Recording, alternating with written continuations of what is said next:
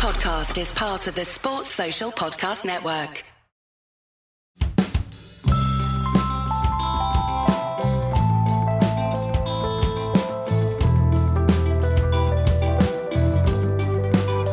Welcome to Red Inker, which is part of the 99.94 network. I'm Jarrod Kimber. This podcast has adverts, but if you prefer your podcast without, in the show notes you'll see the link to my Patreon page and you can listen to our chats uninterrupted. Patreon also comes with many other benefits as well, including a Discord channel and private chats with me.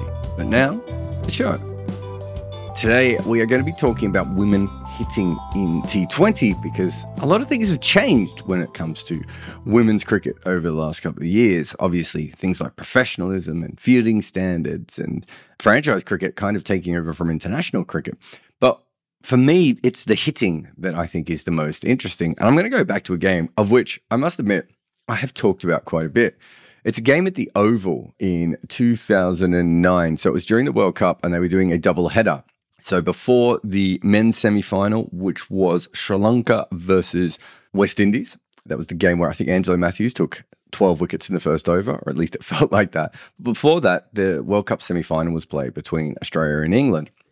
I had really good seats for that game. We got there early so we could watch the both games. Myself and my wife, we started watching.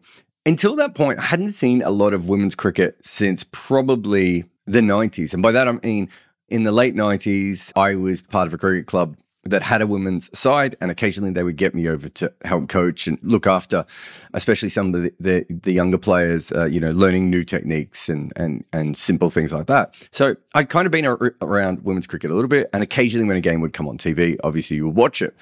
But they weren't on TV, right? that was the thing. It was very hard to find women's cricket at that point. It wasn't exactly accessible you had to go and find it in random places. Suddenly, World Cup semi final, Australia versus England. And we're at the Oval, and Claire Taylor played an absolutely, it's still one of the best innings I've ever seen because of how precise she was.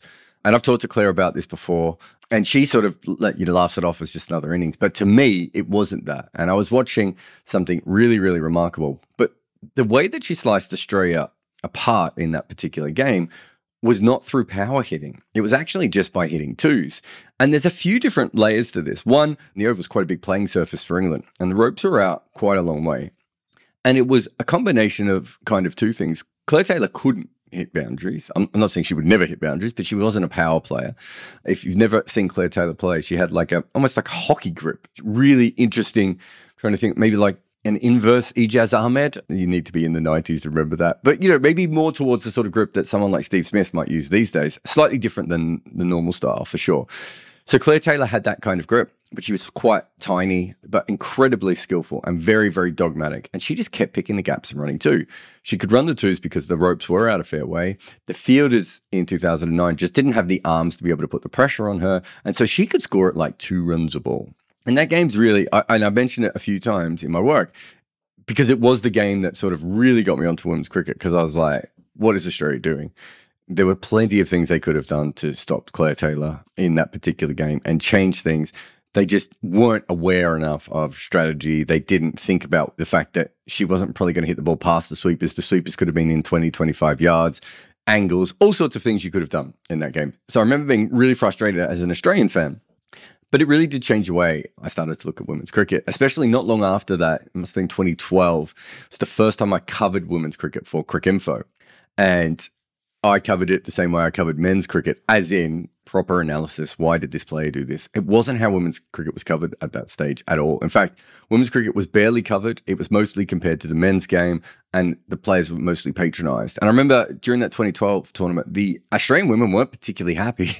At the questions I was asking in press conferences, the articles I was writing, because it was in some ways, and I'm picking on the Australians because I, I think I wrote more articles on them, but in some ways it was because I was the first person to kind of turn up and do that. And I think, it, you know, it was a bit weird.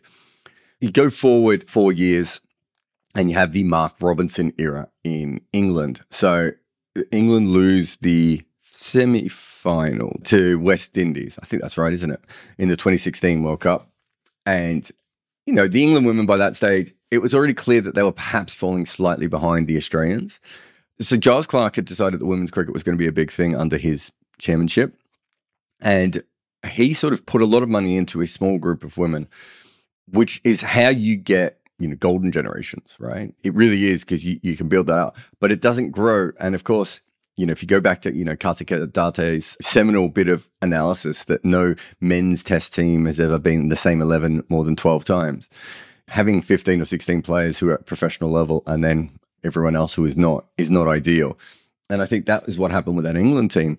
But the other thing was that they weren't as fit as they probably should have been. There were certainly several players who looked like more amateur players at that point, despite the fact that it was professionalism that for me, you know, having a coach call out his own team for being unfit, men's cricket, it happens from time to time. We've certainly seen it before. It felt like a huge moment in women's cricket. So those are the two things that I remember really, really clearly from, that sort of early period. And professionalism helps in a lot of that. And so what Mark Robinson was really talking about was I think the England women were paid, but remember, they still came from an amateur kind of mindset where, you know, some of them probably still had other jobs. They probably weren't working 40 hours a week on their cricket. I'd argue a lot of men also don't. But then again, I've heard a lot of coaches moan about that as well. And I think what he was saying is, you know, you need to get fitter, you need to be more professional. Now, I just want to bring up something when we talk about professionalism in cricket, there's always like an outlier. And if you go back and have a look at Dennis Lillee, Dennis Lillee's a perfect outlier of amateur cricket he's playing for Australia when it's pretty much, you know, you have to have a day job and everything else. He's the world's number one bowler at a very, very young age, completely breaks through. And then because of the problems with his back, probably I would assume stress fractures, but certainly all the different problems he has with his back, he basically has to rebuild his own bowling on his own. Cricket Australia the ACB at that time don't even really exist like in that way.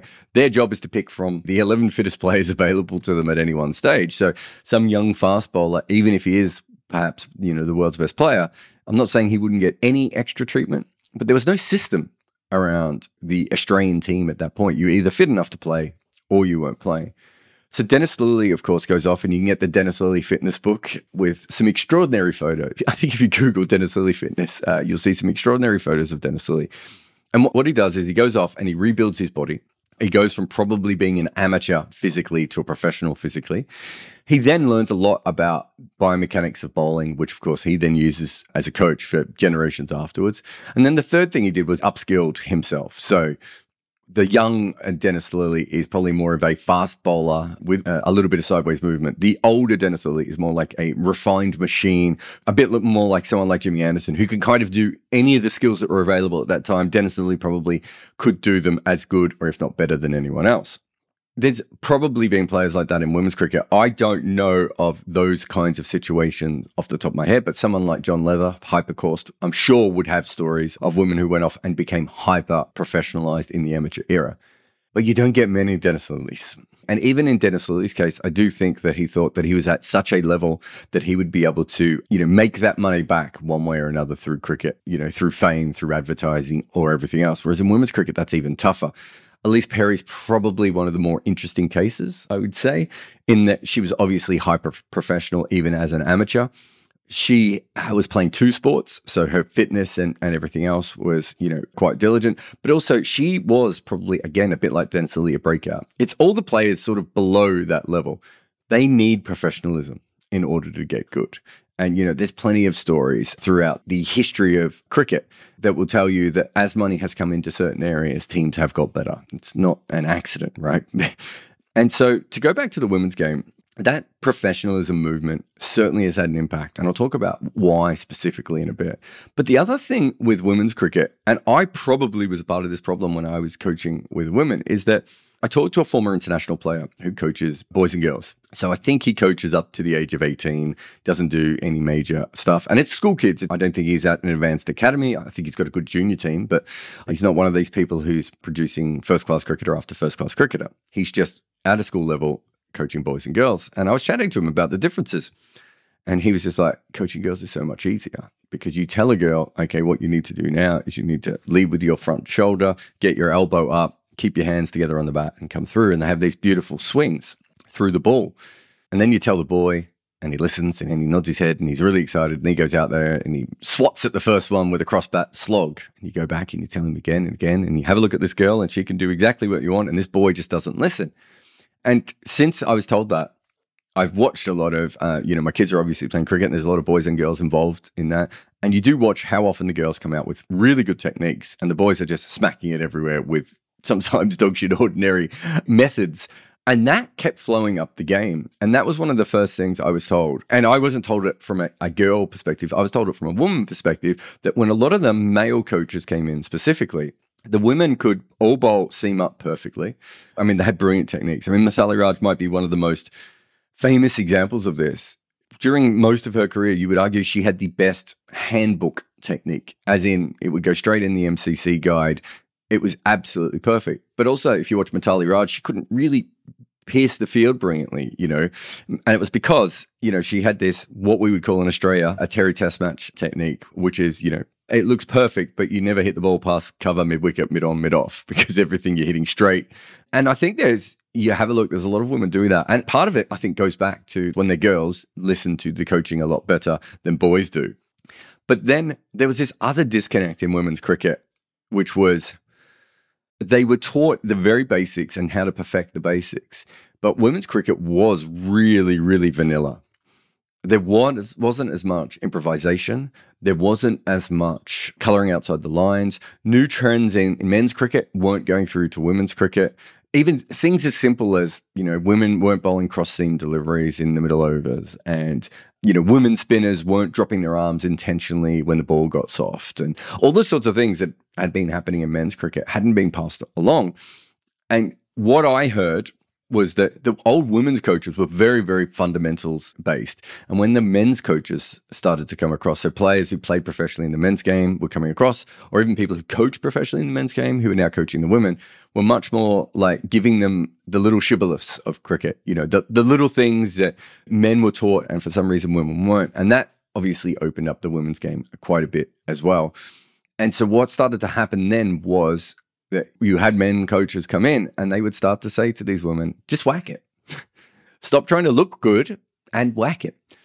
And that is a huge difference. It, it's not that the fundamental balance of technique doesn't matter in cricket, because we obviously know it does, but allowing a lot of high quality batters and some high quality athletes in the women's game to suddenly have that freedom, I think was another big change in it. And you started to get more non-traditional techniques. So before someone like Claire Taylor was probably more of an outlier.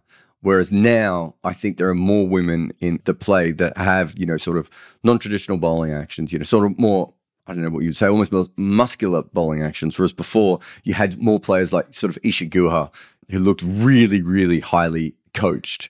And now it's a little bit more natural, the sort of players that are coming through.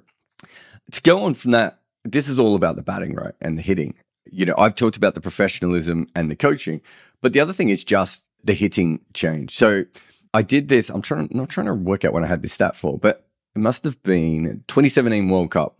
So I must have written this in 2018. So Alex Blackwell had played 144 ODIs since her debut.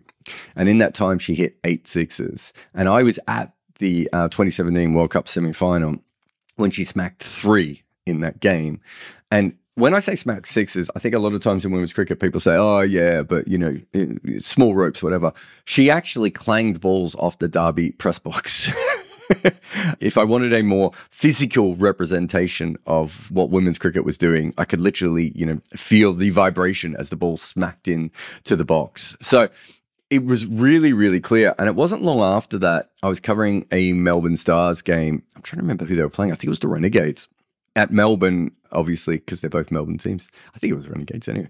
And it was also it was interesting. I, I, thinking back on it, I think it was one of the first times, but I'd been sent to the ground to cover a women's game, and there was a men's game on, and no one was expecting it. So you could see how much by 2018 things were changing even within the media, and. Because I was, you know, writing so much about that game, I got a lot of access. So I think the Stars coach at that point was David Hemp, who played for Glamorgan and Bermuda. And I just sort of cornered him out on the ground. They let me roam around for free out on the ground with my press accreditation. Again, something the men don't allow, allow just as much. And, and I sort of said to him, just explain to me step by step why women are hitting the ball further. And his first thing was he said that the women were now backing themselves to have a go at it. And I know that sounds really, really silly, you know, because women in pe- previous generations could have.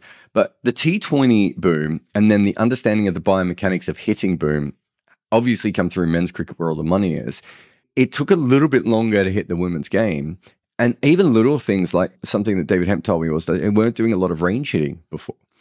And range hitting is the sort of thing you do more as a professional because it's an add on, right? Like the first thing you have to do is probably go in the nets, face all the net bowlers, you know, face a couple of your bowlers. There's your big long batting stint. Then you get a batting coach to throw balls to you in the other net. Then you go and do your fielding.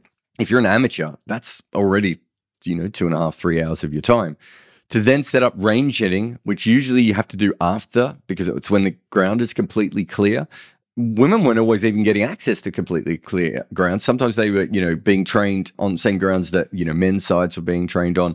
Other times they would get nets, but they wouldn't get access to the ground. So just having the ability to be told that they could go for it and then have range hitting was absolutely a huge thing. So that was one thing. The other thing he mentioned to me was the gym sessions.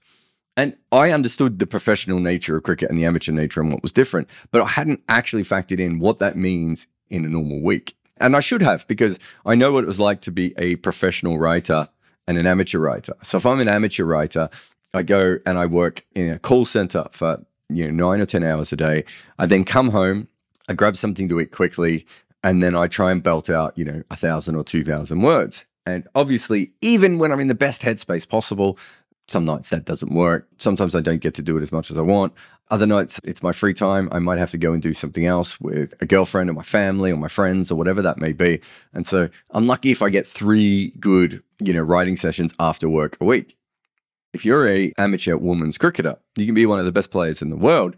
If you've still got a day job as well, you've still got to fit in your training, and now your gym work outside of that. And what he was saying is that the more I don't know, professionals wrong, but you know, the more ambitious women were, you know, going to the gym three, four times a week, but they were also training three and four times a week, and they were working forty hours a week. You cannot do it correctly. Whereas once they start to go professional, it's a huge difference because now they can fit in way more training sessions and they're not doing it at the end of a busy day or at the start of a busy day. They're doing it in the middle of the day when they're fine and it fits their timetable and they'll maybe gym in the morning and cricket training in the afternoon or the other way and they could still have plenty of time outside of that. So they got a lot fitter they got a lot stronger and now they're starting to hit the ball everywhere. One of the other things he mentioned is bats. And I remember talking to bat manufacturers around 2008, 2009. They were trying to work out the women's bat market. So at that point, a lot of women were using bats that were actually kids' bats, so Harrow bats. That's another reason why they weren't hitting the ball particularly hard. And the reason was when they got to the other bats, they were a little bit too heavy or a little bit too clunky, or sometimes the grips, well, not the grip, but the, the handle was a bit wide.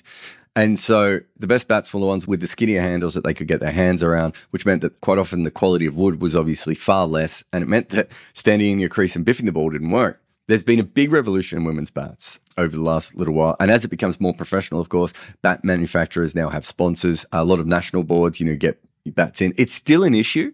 And it's certainly still an issue for developing players coming through, but you are now definitely seeing that uh, you know women have access to much better pieces of wood. And, and again, anyone who's ever used a Harrow bat and an adult bat knows the difference. You know, when you're a young boy coming through, that's the thing you want to move on from, right? One stage you're struggling to hit the ball past long off, and then you get an adult bat, and suddenly, you know, you can hit on the up for six. Like there's just a huge difference in the way that those things go about. And that really, really did change everything. And I think then you have players like Lizelle Lee, who look, Lizelle Lee if professionalism never came, if T20 never came, she still would have been one of the hardest hitting women of any generation that she played in. The difference was for her that she was then specifically looked at as a power hitter. She was then paid to be a power hitter. She developed it. And Lizelle Lee, I don't know if we have the distances that women have hit the ball, but for me, there's no woman I've ever seen who hits the ball anywhere near as consistently hard as she does. There might be women who have hit the ball further in World Cups and, and certain tournaments, but I remember covering in the 2017 World Cup, I think she was playing against Pakistan, and they weren't a particularly good team. They've, they've improved a lot as a women's side over the last couple of years. And Lizelle Lee took it a little bit as hitting practice, I think. But It was at Leicester, and Leicester, if you've never been there, it's just a phenomenally big ground. It's funny, I think we think of England grounds as small, but there's some big grounds in England as well. And I would certainly say that Leicester is one of them. Someone told me once that it had the same playing surface size as the MCG. And Lizelle Lee was covering, you know, the ground. She hit the ball out of the ground. Forget the ropes and everything else. She was clearing the boundaries by a very, very long way. I've also seen Lizelle Lee, I might have been in that same game I was talking about before, clear the boundary at the MCG as well. So the fence. I keep saying the boundary. The fence is what I mean. She cleared the Leicester fence at Grace Road and the MCG fence. That sort of player I think beforehand, as I said, I think she'd still be a hard hitting player. But the difference is now that she's really developing in a very, very modern T20 way. In some ways, it came against her as well because, you know, she's become a power hitter right at the time that professionalism has come in. And she left South Africa partly because they said she wasn't fit enough and she's probably not fit enough to run really good twos and cover ground in the field, but she's definitely fit enough to stand in her crease and biff sixes. And that's obviously a different kind of fitness and probably a different kind of episode going ahead in the future. But it's very, very interesting that development that we get our first power hitter and she has to leave her national team because of that. Just to go back to the start, I think one of the more interesting things for me is that going back to 2009, there are three things of women's cricket that I think were in some ways, they made it a really, really different game than the men's. And a bit like women's basketball, it's one reason I used to love watching women's basketball is because of how tactical women's basketball had to be. Whereas the men's game, especially in the NBA in the 90s and 2000s, was so isolation. You just give it to one really good athlete and he'd do a bunch of moves and get the ball in. Whereas you watch women's basketball and everyone had to be moving and the screens had to be better and, you know, the cutting had to be better because otherwise you, you weren't going to be able to out athlete other players when I first started women's cricket, I think it was a lot more like that. And you know, you watch Suzie Bates, and you'd be like, she's a tactical genius. Suzie Bates saw the game and still sees the game in a way that other people just do not. And it was really, really apparent. And then watching a, a, a woman's bowler have to work out how to get a wicket was a very, very different situation than watching a male bowler do it because they couldn't blast through with the pace in the same way. You know, they couldn't use bounce or lift in the same way. They weren't getting the same revolutions on the ball. It was almost like a more of a chess game. It was really, really interesting, but it has clearly changed. Now, the three things that I always saw back in that 2009 game that was so interesting is that women really struggled to throw.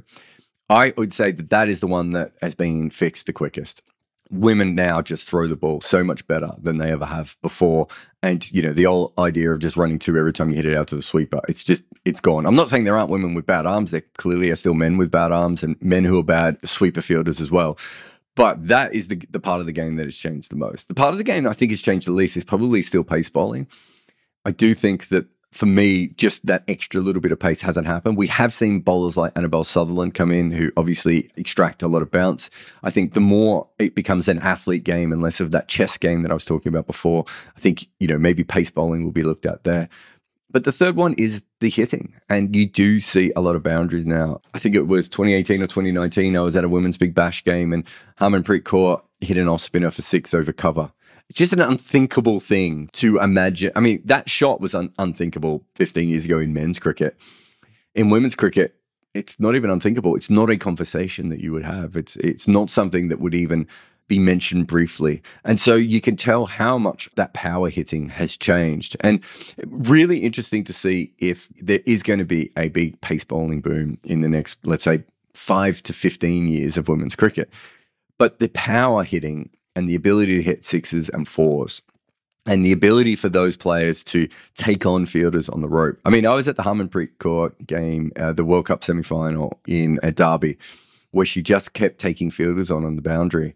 That was in 2017, and we know now. I remember watching the CPL, you know, and some of the women who were hitting in the CPL. One of my sons got absolutely obsessed with some of uh, the hitting because he was just watching people stand in their crease and slogging that's not the women's cricket I grew up with. But for him, that was like, oh, this is great. Look at her. She can smack this ball anywhere she wants. And I think it does show you just how much it is developed. And so this is the first World Cup where professionalism now we have you know through FairBreak now with the women's IPL coming up you know with the 100 with the Big Bash with the CPL with the PSL potentially coming forward maybe perhaps competitions like in South Africa Major League Cricket also looking at women's cricket this is that first tournament where we're really I think almost at the I wouldn't call it the professional tournament because I don't think we're quite there yet. but we're certainly are seeing elements of the professional cricket that we definitely hadn't seen before all coming together.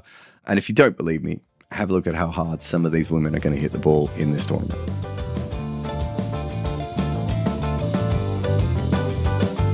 Thanks for listening to Red Inker on 99.94. For more information about us, go to 99.94dm.com. Remember to download our app or just search for West Indies, India, England, South Africa, and Sri Lanka with the search term 99.94 where you find podcasts or on YouTube. If you can't help out on Patreon, every single review, share, or word of mouth suggestion to your friend helps us. However, this podcast is made available by the people who support us at Patreon, so thank you to all of those who do. There is a link to the Patreon in the show notes. Red Inker is made by me, Jarrod Kimber. Nick McCorriston makes the best audio anyone can from random Zoom calls. We also have a great support team from 42 with Rati Joshi on socials, Orajoti Senapiya, and Maida Akam producing some of the shows, and Makunda Banreddy as the head of YouTube content. Our theme tune is by the Red Cricket.